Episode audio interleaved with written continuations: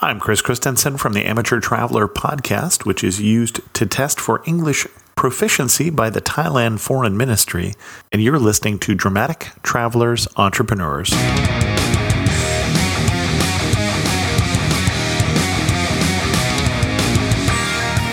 Yo, my friend Aaron here, and you have landed on Dramatic Travels Entrepreneurs. My friend, the power of podcasting, it is real. And over at dramaticpodcasting.com, I've got a free mini course where I'm going to show you how to start creating your dream life using the power of your unique voice. Start your podcasting journey today at dramaticpodcasting.com. My guest today certainly knows what it takes to turn wanderlust into a profitable business. He's joining us from San Jose, California, and his name is Chris Christensen. He has been a travel journalist for 13 years, and you can find him over at amateurtraveler.com and at bloggerbridge.com. Thanks for joining us, Chris. You ready to rock? I am, although I feel like you may have oversold me just a little bit. He is he is trying to learn how to make a profitable business out of travel. Is really more accurate. Well, we're all learning. There's plenty to learn every single day, no matter how big you get. But just a quick bio on Chris. He is the host of the award winning online travel show, The Amateur Traveler, which includes a weekly podcast, a video podcast, and a blog. In 2014, Chris won a Lowell Thomas Award for travel journalism from the Society of American Travel Writers and was named the best independent travel journalist by Travel and Leisure magazine. Chris has helped build and run online communities for events uh, and companies including eBay, HBO, TV Guide, Expedia, Marriott, A&E, History Oh, Channel, the and list them NBA. NBC, ABC, Disney, Microsoft Web TV, and American Express. And if his resume wasn't already off, uh, awesome enough, he's also the owner of BloggerBridge.com, a startup that connects bloggers and interest, industry contacts. Chris, I'm out of breath. Take it from here, man. What's going on in your world? Uh, well, that's a rather vague question uh, at this point. Now we're, we're obviously we're talking to uh, to people out there in podcast land who are looking to turn their love of travel into a business. And I brought you on the show today because you have been doing amateur traveler for many years, and certainly you've learned a thing or two along the way. And I would just love for you to share that with my audience. And let's just start with your expertise. Your expertise when it comes to travel. I have traveled. I've been to more countries than years of age, which is getting increasingly difficult as I as I get older here. But uh, I have not been to Antarctica, though. Let's for the for the record, I have not been to all the continents. Is it on the list? It's on the list. Everything's on the list. well, not quite. I, there may be some places we've talked about on Amateur Traveler I don't want to go, but there are not a lot of them. Let's talk. Tell us a little bit about amateur traveler, and then specifically tell us when you decided to take that love of travel and take it to the next level and turn it into a business that has become the amateur traveler universe. Uh, sure. So, well, when did I? I started Amateur Traveler in 2005. At, uh, July 2nd of 2005 was when the first episode went up, and the very first podcast and portable media ex- expo, the very first podcasting conference, was held that fall, and there was a small, small group of people that got together. I think it was Paul Colligan and I to talk about how to monetize this new podcasting thing. So, when did I decide that I wanted to make money from this? Was 2005. Uh, when will I be able to do it as a full time job? I'm not sure. Maybe that's 2025.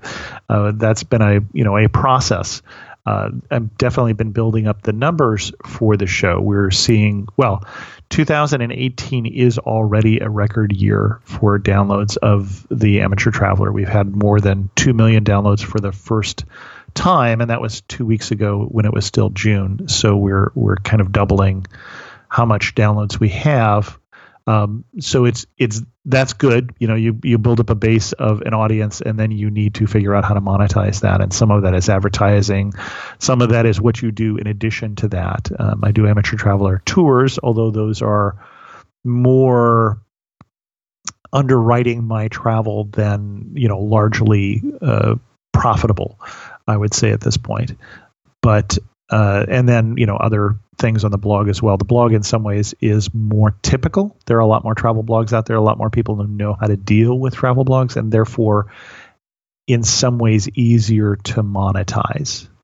Uh, just because there are things like affiliate links and there are things like advertising and there um, are even some things like syndication and things like that that are well known established models. You have some, those are some fairly gaudy numbers you have there on your podcast. What are what are your, some of your ideas and what's your an ideal you know way to monetize that in your mind? Uh, so sponsorship is definitely something that I'm always trying to get you know more sponsors for the show, and that's the obvious one. Uh, some of the things that are less obvious are. Um, you know, I've got a couple different ebooks in the work that I'm hoping to put up and sell that just keep getting pushed further down uh, because I actually make my living, and this is one of the reasons that I put the caveat at the beginning is I I still make my living as a travel uh, as a travel sorry as a software engineer. Right now, some of my gigs doing software contracting are in the travel space. For instance, I was a director of engineering at TripAdvisor for years and then went back once I quit the full time work to work for them for three more years as a contractor in a couple different groups, and now doing some work for Timeout.com. That's you know makes the Timeout magazines. If people have seen those in London and New York, and now they do an online thing. So I still am in the travel space. I'm also the um, advisor for well a couple different travel uh, startups. One was sold, so I guess I'm not an advisor for that one anymore, and the other one is just got funding. So I still do that sort of thing where possible. I combine the two, you know, in a way that is easy to make money. And in software contracting, when you have been doing it as long as I have, is is a pretty easy way to make money. Well, good. It's always you know you got to keep the got to keep the lights on and got to keep food on the table. Right. So going back to that, you know, that the beginning of the journey, uh, the beginning yep. of the amateur traveler journey. What was the biggest challenge for you getting started, getting that out of the gates? You clearly had the passion for travel, but you wanted to take that to the next level. What was that biggest challenge? Well, the biggest challenge was my original plan was just stupid. so my original plan was, and if you listen to episode one of the Amateur Traveler, it's still up there. You can find that my plan is I'm going to be talking about my travels. Well, I was not a nomad or something like that, you know, where a lot of people we know these days, I suspect you know as well, that that are out there full time. And I had a day job. I was I had I think four weeks vacation, which was pretty darn good for an American at that point. But I was traveling four weeks a year and podcasting 48 weeks a year. And that math doesn't work for that plan, right? That plan was inconsistent with my life nor was I going to be changing my life. My my wife is still working a full time job and still you know loves it and uh, basically has worked her way into her dream job just ten years ago or so, the one that she wanted to do out of college, but you know fell into other things, and so she you know she's absolutely not. I, I think ever wanting to be a nomad, and I'm not even sure that I am. So you know that that plan was stupid. so it was very quickly that I started realizing that I was running out of content and started talking to friends who were traveling and interviewing them about their travels, and then discovered I really liked that.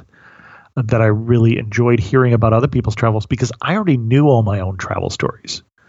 Right? It's not as much fun to me on my podcast, at least, to talk about my travel stories because uh, they're not new and so it became an interview show within six months or something like that. And so that meant that it was now sustainable from a content point of view. Because the hardest thing about podcasting, um, as I'm sure you could tell people as well, is sustaining it. It's continuing and it, doing it week after week after week. And when I my goal was to 48 episodes a year. When I hit 10 years, I think I had averaged 47 a year. Uh, so that wasn't too bad. That was pretty close to the the original plan. That is a, a benchmark for consistency, as far as I'm concerned. But even though you know, I it's humorous that you say that you're you're your, your original plan was was stupid. But I also I because I really buy into that idea that if you're not embarrassed by the first iteration of your product, then you waited too long. So, right. but you got it out there. You know, you got especially sure. back in in 2005. I mean, like you said, podcasting. It wasn't even called podcasting yet. It was in its, uh, yeah. in its infancy. It was, it was podcasting already by that point. It was put okay. It, put it in perspective, in July of 2005, podcasting had started about nine months earlier. I had started listening to podcasts about six months earlier, and I thought I was late. Uh, honestly, I almost didn't start this because I thought I was late to podcasting because podcasting had been going on for months at that time, which is just laughable at this point because there are still p- people discovering podcasting today, uh, obviously, and the numbers today are much, much larger than they were at that time. I remember hitting 200 downloads per episode in about nine months and, you know, being ecstatic. Well, if I was getting 200 episodes still 13 years later, I probably would have quit long ago. You know, there just weren't that many people listening at that time. But you were able to iterate, you were able to grow, and you were able to, Sure. to figure out. And enjoy it. Yeah, of, well, of course, and that's that's a huge part, and you can't, yeah, you Yeah. certainly can't downplay that. If you don't enjoy what you're doing, because you know, because you're, you know, you're the heart and soul of amateur traveler, and if you, Right. you know, if you're not feeling it anymore, that's it's likely gonna gonna kind of die. And that's that's one of the reasons why I wanted to bring you on is just to talk about anyone out there who wants to turn their their love of travel into a business, but specifically into a podcast. What advice would you have for the aspiring podcaster in the travel space?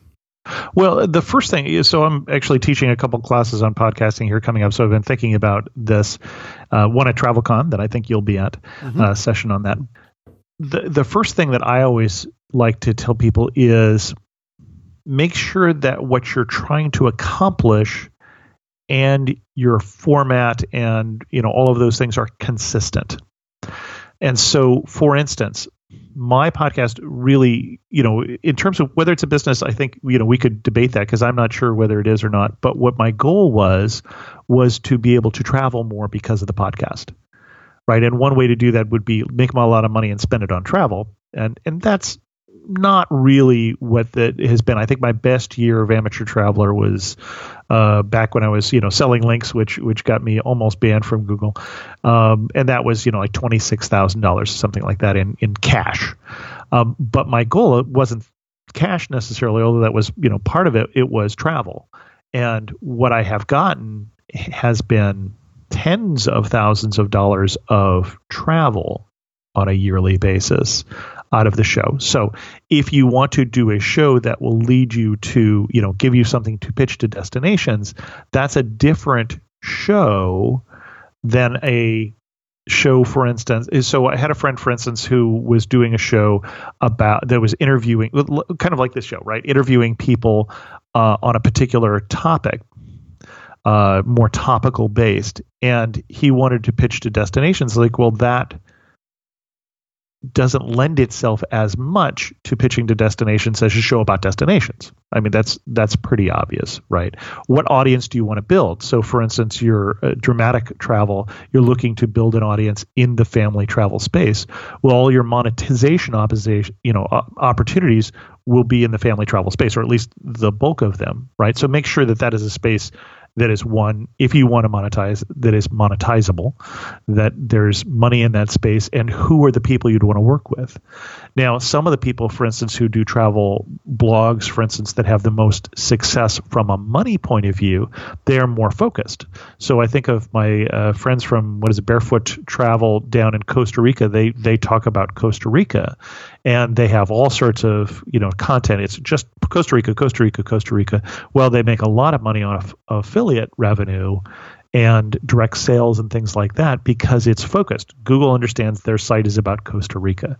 And so it's a lot easier to do that. But on the other hand if you want to do that you can make good money, but when you want to pitch to go up to the Yukon, they're like they're going to look at your blog and say, "Well, your your blog is about Costa Rica, right?" So you're just looking for consistency between what am I trying to get out of this, monetarily, uh, other benefits of it, what audience am I trying to build, and then what show am I doing, what topics, and then the other thing I say is for a podcast particularly, and this would be true for blog too, I guess, but more so it seems for a podcast is, is there enough content ongoing?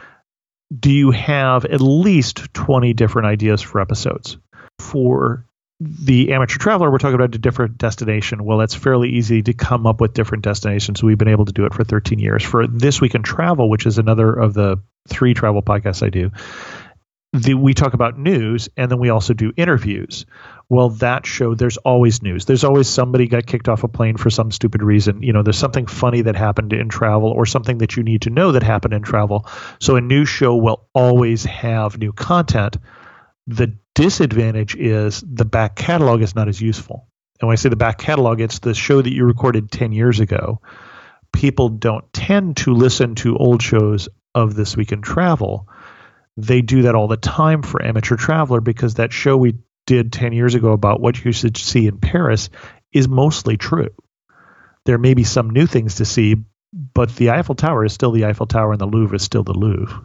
Yeah, in the content creation world, we refer to that as evergreen content. Yeah, it's just it's always fresh. My downloads, uh, we did 400,000 downloads for the first time uh, in last month. About five sixths of that are older shows, shows that are not from not probably not from the current month, but you know many of those not even from the current year. Um, and so it's something to be aware of. Now, on the other hand, if you're going to uh, insert ads into that, you need you know you can do that dynamic advertising, but that gets a little more complicated than recording an ad as you as you put the show out. Uh, so monetizing your back catalog is a slightly different strategy than monetizing your new show, if that makes sense. Yeah, it doesn't. It just seems like it would be something that you'd have to know in advance that you were going to want to do. Otherwise, you're going to have to go back, like in your case, 600 some odd episodes and, you know, taking one file by file, plugging in new ads if you didn't have that dynamic setup. Well, sort of. Yeah, you can do that. And we've been able to do dynamic ad insertions. Uh, the first s- podcast hosting uh, that I ever did was on a a network called Fruitcast, and that came out in 2005, actually, and they were able to do dynamic ad insertion. So really, that's technology we've had for a long time. Although, and and here's the bad news with amateur travelers, I do an iTunes enhanced show that gives you pictures and links so you can see what we're talking about, which is cool. But you can't insert dynamic ads in that version of the show, and that is easily two thirds to three quarters of my downloads. Um, so you know that's that's something that uh, I'm still trying to figure out. Is there a way that I can get rid of that or do Patreon support where people support you know pay if they want that version or something like that. Um, so you know that's something that you think about all the time is how do I change this in light of what is happening these days. Now, in that iTunes enhanced is, mm-hmm. are there is it is anything clickable? Can you can you put in yeah. visual ads? Uh, well, it's clickable. Yes, it's so it's you have uh, a photo and a link and a chapter potentially. Uh, and a chapter means that you can skip ahead from that ad or you can skip to that section of content. Um, and so the the chapter mark is optional, but you can have photos and links. For instance, in Amateur Traveler, if you download that version and you have to have a iTunes compatible device. You can't do that on and well, you can't do that on most Android players, uh, and so I have to do an MP3 version as well for that. Um, but that version, you know, every time we're talking about someplace, you're seeing it, and there's a link usually that goes off to more information about that, and those same links are in the show notes. So. Okay, cool. Well, certainly lots to know about about podcasting out there for those of you out there in podcast land interested in turning your love of travel into a podcast or just sharing that content on a variety of other platforms. There's a lot of good information in there for you as well. The, the one thing we should talk about before we leave the podcasting as a topic is sure. expectations. The average podcast right now within the first month of downloads gets 200 downloads for a show. That's average across all podcasts everywhere that are coming out, and I think that are putting out shows.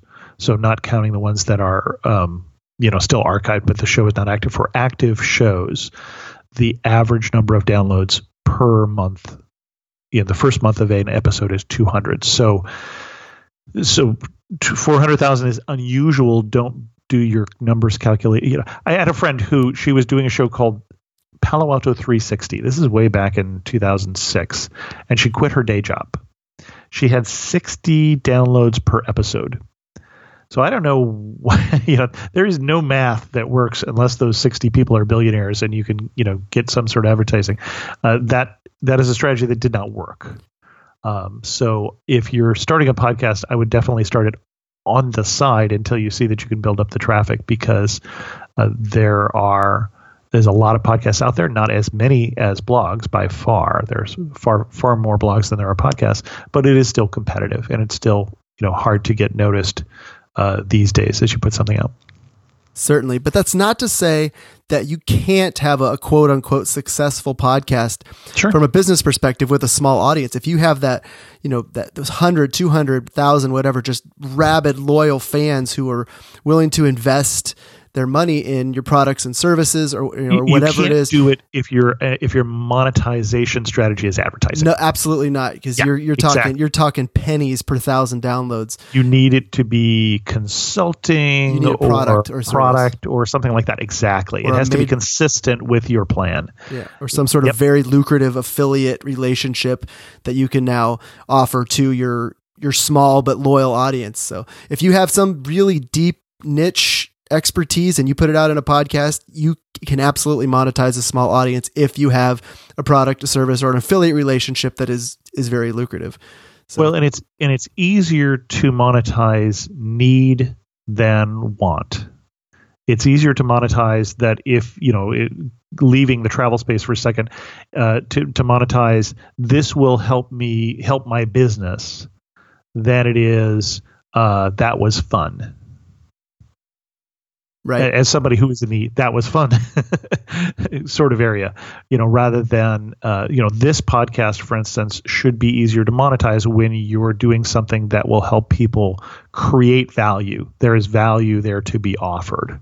Uh, that is of that is of monetary value and so the your strategies are going to be more varied. And certainly for and for more information about all this i'm going to have some great podcasting resources up again at dramatictravels.com forward slash e. That's e for entrepreneurs dramatictravels.com slash e.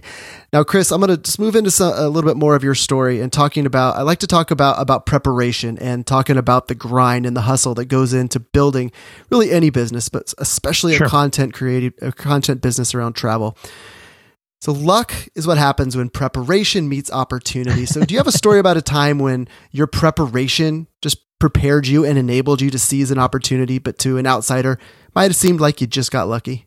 Oh well, mean, the whole thing.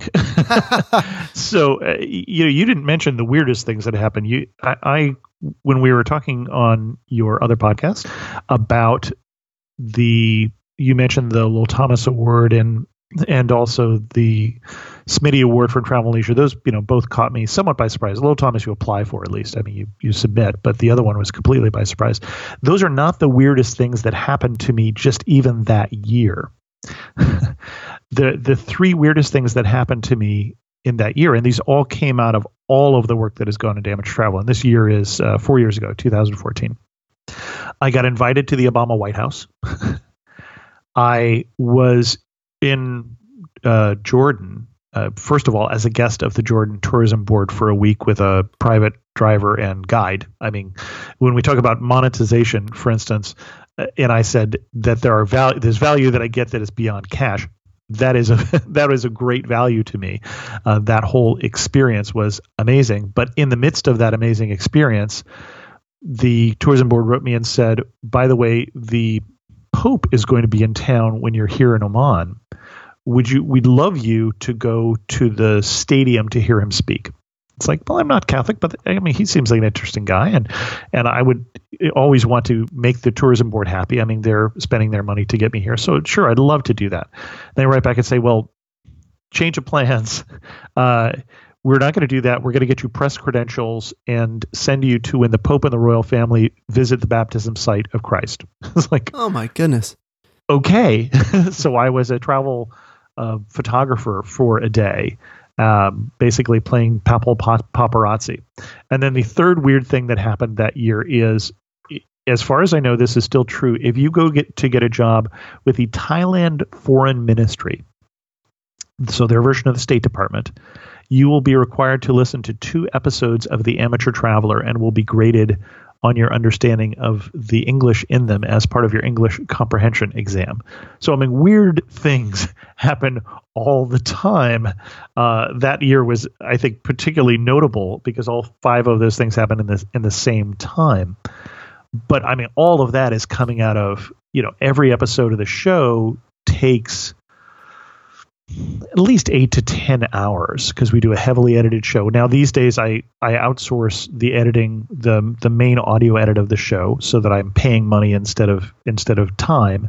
But it's still taking you know eight to ten hours of someone's time, and these days probably still by the time you do the interview and the final uh, putting together of the show, which I still do, the adding in the intro and the outro, and and then promoting it. Promoting it takes you know an hour just in itself because I have a script for these are all the things that I do to promote every single episode. You know, there's you know ten tweets and uh, one Pinterest post and you know Facebook. Uh, page and Google Plus and LinkedIn and you know I have this this script writing the tourism board and letting them know we did a show and here's the the graphics and the player to send off to the guest and you know all of that stuff adds up so roughly 8 to 10 hours of work per episode for for that show. I do four podcasts. That's the one that is more heavily produced and heavily promoted because I just don't have I don't have time to do that for for the other shows that I do. Uh, but that's very intentional. That if I'm going to get out of it what I want to, I need to make sure I put in that effort into in terms of planning and promotion and you know editing and things like that. Well, that's some serious hustle, and but then you get those, but you get that back catalog, those episodes, and then they the, the audience builds when you're doing when you're showing up and taking those actions episode right, after sure. episode, all that social media work and the editing and the and the connecting with the tourism boards, you know, you're probably not going to move the needle, you know, off the charts from one episode to the next, but you're going to move it a little bit. And then, like you, you, mentioned earlier, you know, getting new listeners who just discover you for the first time and they say, Hey, look, Chris has 600 and something odd episodes in the back catalog. I'm going right. to just you know, go through these one at a time. And then oh, I do. Yeah. Which grow. is always surprising. but it also then, you know, when I'm pitching, for instance, so, you know, I'm getting, I'm getting better at pitching. So, you know, one of the best pitches I did was, I received a newsletter from the German Tourism Board. This would have been two years ago or so. And they said, you know, next year in, in 2017, it's the 500th anniversary of the Reformation. And I pitched them and said, okay, um, I'm I'm a Christian, I'm Lutheran, I'm, I'm half German, and I have this show called Amateur Traveler. I sent them the stats for here's here are all the downloads that we've had for every show that we've done on Germany, and it's you know two hundred thousand downloads or something like that. You know, so we've we've got an audience that that is interested in Germany. Um, I can get you at least you know twenty thousand downloads within the first well these these days within the first year. Uh, maybe I said 10,000 downloads at that time because I was pitching a little little while ago.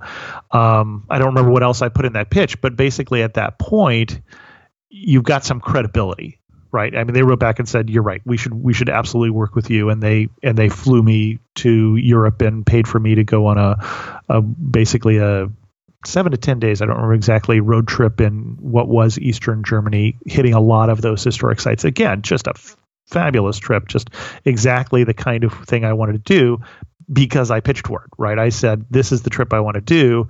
I think it's a value to you because you're trying to promote this in this way, and let me help you do that. And so, you know, all of that work that you put in, you then package that up as you as you send it out in a pitch.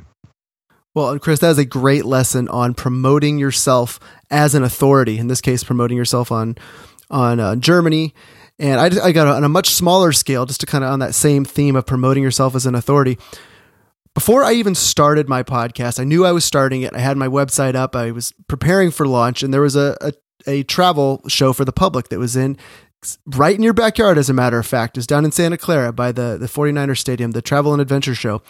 And oh, I, wrote, sure, yeah. I, I, wrote him, I said, Hey, look, I'm a podcaster. Can I get a, a media pass for this? And he wrote me back, thank you so much. And they sent me this whole media media kit. And then I lined up interviews with some of the speakers. I, I got to interview Rick Steves. I got to interview uh-huh. Samantha Brown in person on video just because I had this podcast that hadn't even launched yet. But I advocated myself. I positioned myself as an authority in the travel space. And I, I, I couldn't believe it. I was just like, I, I, at that point, I was, I was nobody, but, uh, to them, I wasn't nobody, just the way you weren't nobody, right. Uh, to the, to the country of Germany, because of your work on, on Amateur Traveler. Just you know, positioning yourself as that authority. It's huge, and then you got to deliver. Well, then, then, you got to deliver. deliver. When, exactly, yeah. exactly. That is the way you get invited back. Yep. Absolutely. uh, yeah, I was just in uh, Florida and uh, Montgomery, Alabama.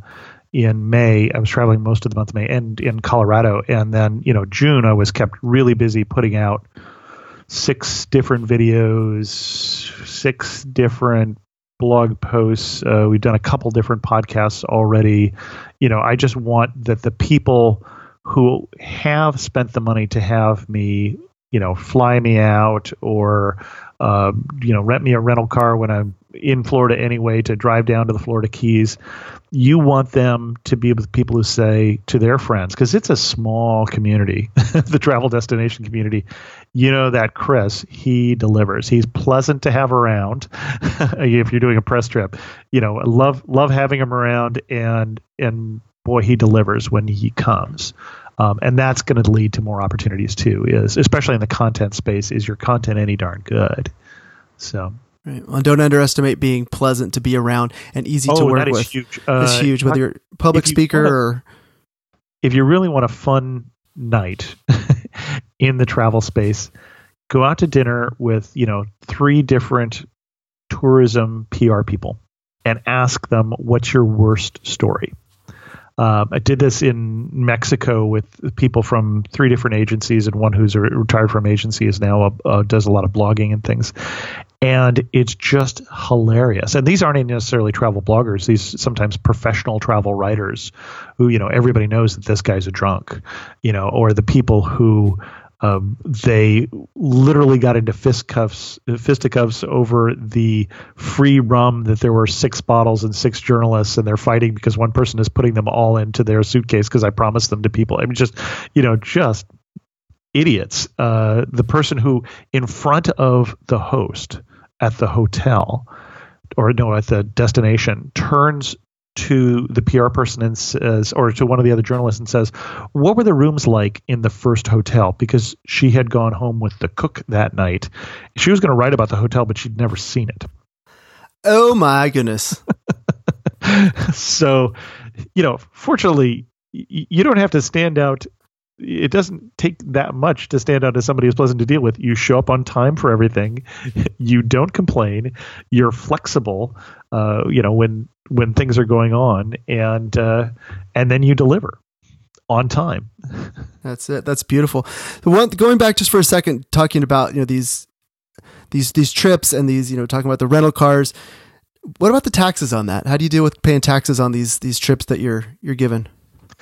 as far as I understand it at this point, and this is something that's been established by travel journalists for a while, is that that is n- not taxable uh, income. There's been some debates about that, but that's the way the travel industry has dealt with it for uh, for some time now. You can't really write about a place if you haven't been there, and so it's it's basically considered a business expense for them, just as if you were going on. You know, if if I in my job as a software engineer have to fly to London to have uh, meetings for a week with Time Out and they put me up in a hotel, uh, that is not I'm not taxed on that as if it's a, a gift. Basically, that is just a business expense that I they need to put me up there and, and things like that. And it's treated the same way as I understand it. Again, I am not a tax attorney. Okay, well that that that is good to know because you know, if you're having to pay taxes on these quote unquote free trips, that can eat into any profit pretty darn quickly. Oh yeah, yeah. But you do keep track of all the expenses that you use. You know, it's best to have a separate bank account and keep, or even a corporation. I don't have a corporation. I'm still filing individually, but keep track of all the different expenses. The expenses for meals on the road, for hosting blogs and podcasts and all the things you expense. And then if you have income in the business as well, advertising, affiliate links, and all those sorts of things, you can offset some of that income uh, with the cost of doing your business. Uh, and if you don't know how to do that, you know, find an accountant who is who is competent. Uh, if you're going to run an independent, independent business of any type. Cool. All right. Well, let's let's turn look forward just a little bit, Chris. What are you What are you working on now? What do you, what's got you excited?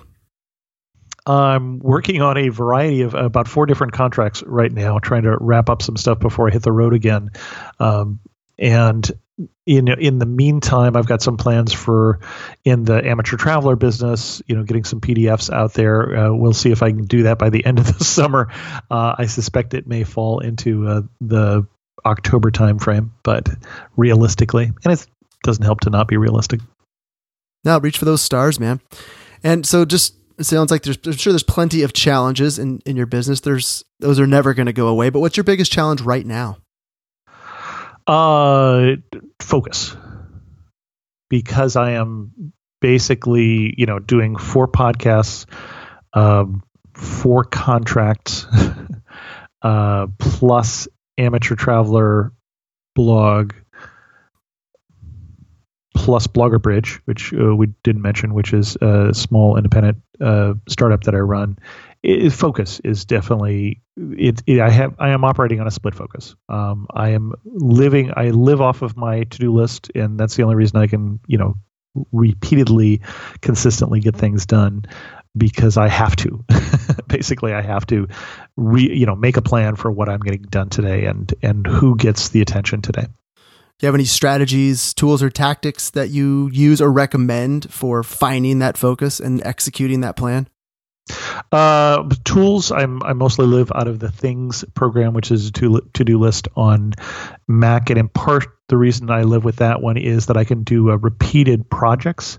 So, for instance, every Sunday, a new amateur traveler episode uh, whole project with like 12 different things I have to check off for each episode falls into my uh, into my to-do list and for things like that that I do repeatedly it helps me keep track of all the different things I have to I have you know to-do lists for everything that I do. Even amateur traveler, 13 years later, I I'm working off a to-do list as I am getting one out because you know so often I'm getting it out on a Friday night when my energy is low.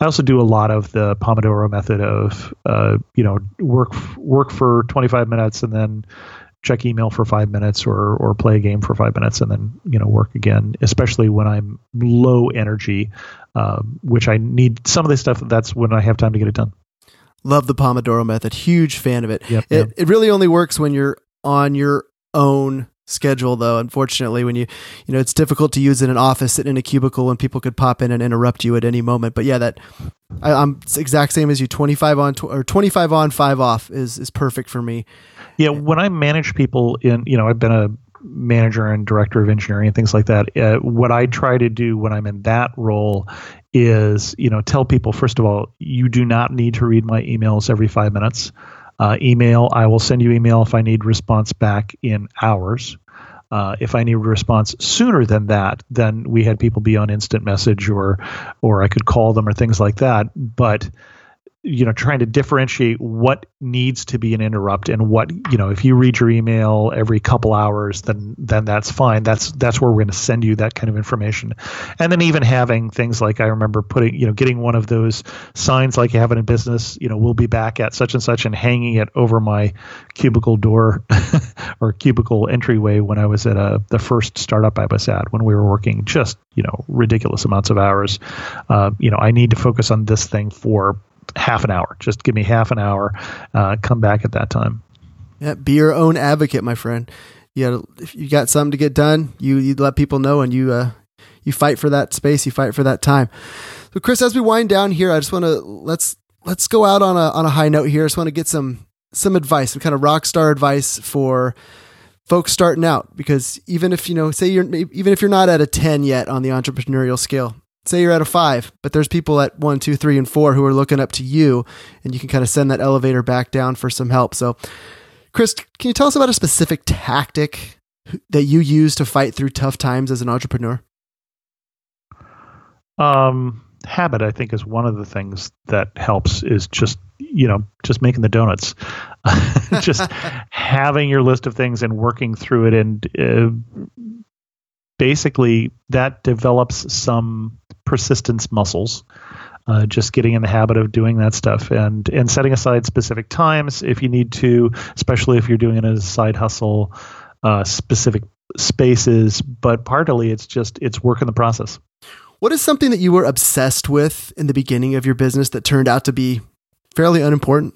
Well, there were whole sorts of social media things that have come and gone since I started this uh, in the in the amateur traveler space. I mean, the whole whole things that have I, I had a there is still I'm sure a MySpace page for amateur traveler. Uh, there there are definitely things that I put time into that just went away. Um, so yeah, the things those sort of things will tactics will come and go for sure. That and I was obsessed with stats um, I mean, on a daily basis, uh, going in and checking downloads and things like that. And that just, that's not that important. Making the donuts, you know, just getting out the episodes is really what caused it to grow, not me looking at the stats every day. So if I, if I wasn't worried about getting uh, Google to think I was a food podcast, I would call this episode "Making the Donuts" with Chris Christensen, but I think it might attract the wrong type of listener. Chris, who has had, uh, besides yourself, of course, who has had the biggest positive impact on your business? Probably a lot of the other people who are in the space who I've learned from. Um, it's a it's a very cooperative space. Uh, a lot of good people in it, and so you know, it's the the one of the reasons I like going to conferences is sitting down with people going, well, "What is working for you? You know, what are you doing?" Um, and we're all tends to be, you know, helping people out. You know, even though they're all competitors too at the same time.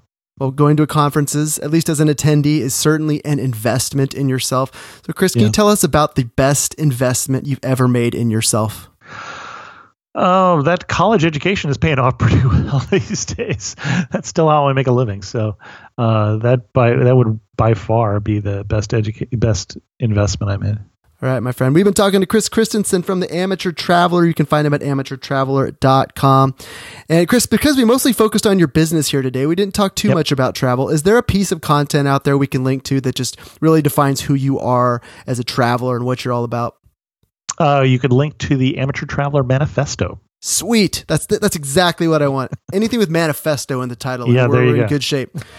All right, Chris Christensen, real pleasure. Thanks so much for joining us on Dramatic Travels Entrepreneurs and looking forward to seeing good things from you in the future. Great chat with you. Okay, bye. If you create travel content, then you know how important it is to truly connect with your audience. And podcasting is simply a phenomenal way to create those intimate connections. Podcasting lets you use the power of your voice to share your message, change people's lives, all while expanding your influence and growing your business. My friend, podcasting is a huge part of my dream life, and I want to help make it part of yours too. So if you're ready to start using the power of your voice, take that first step by going to dramaticpodcasting.com. And there you're going to find everything you need to start your podcasting journey from how to create and launch your podcast to how to grow your audience and start making money.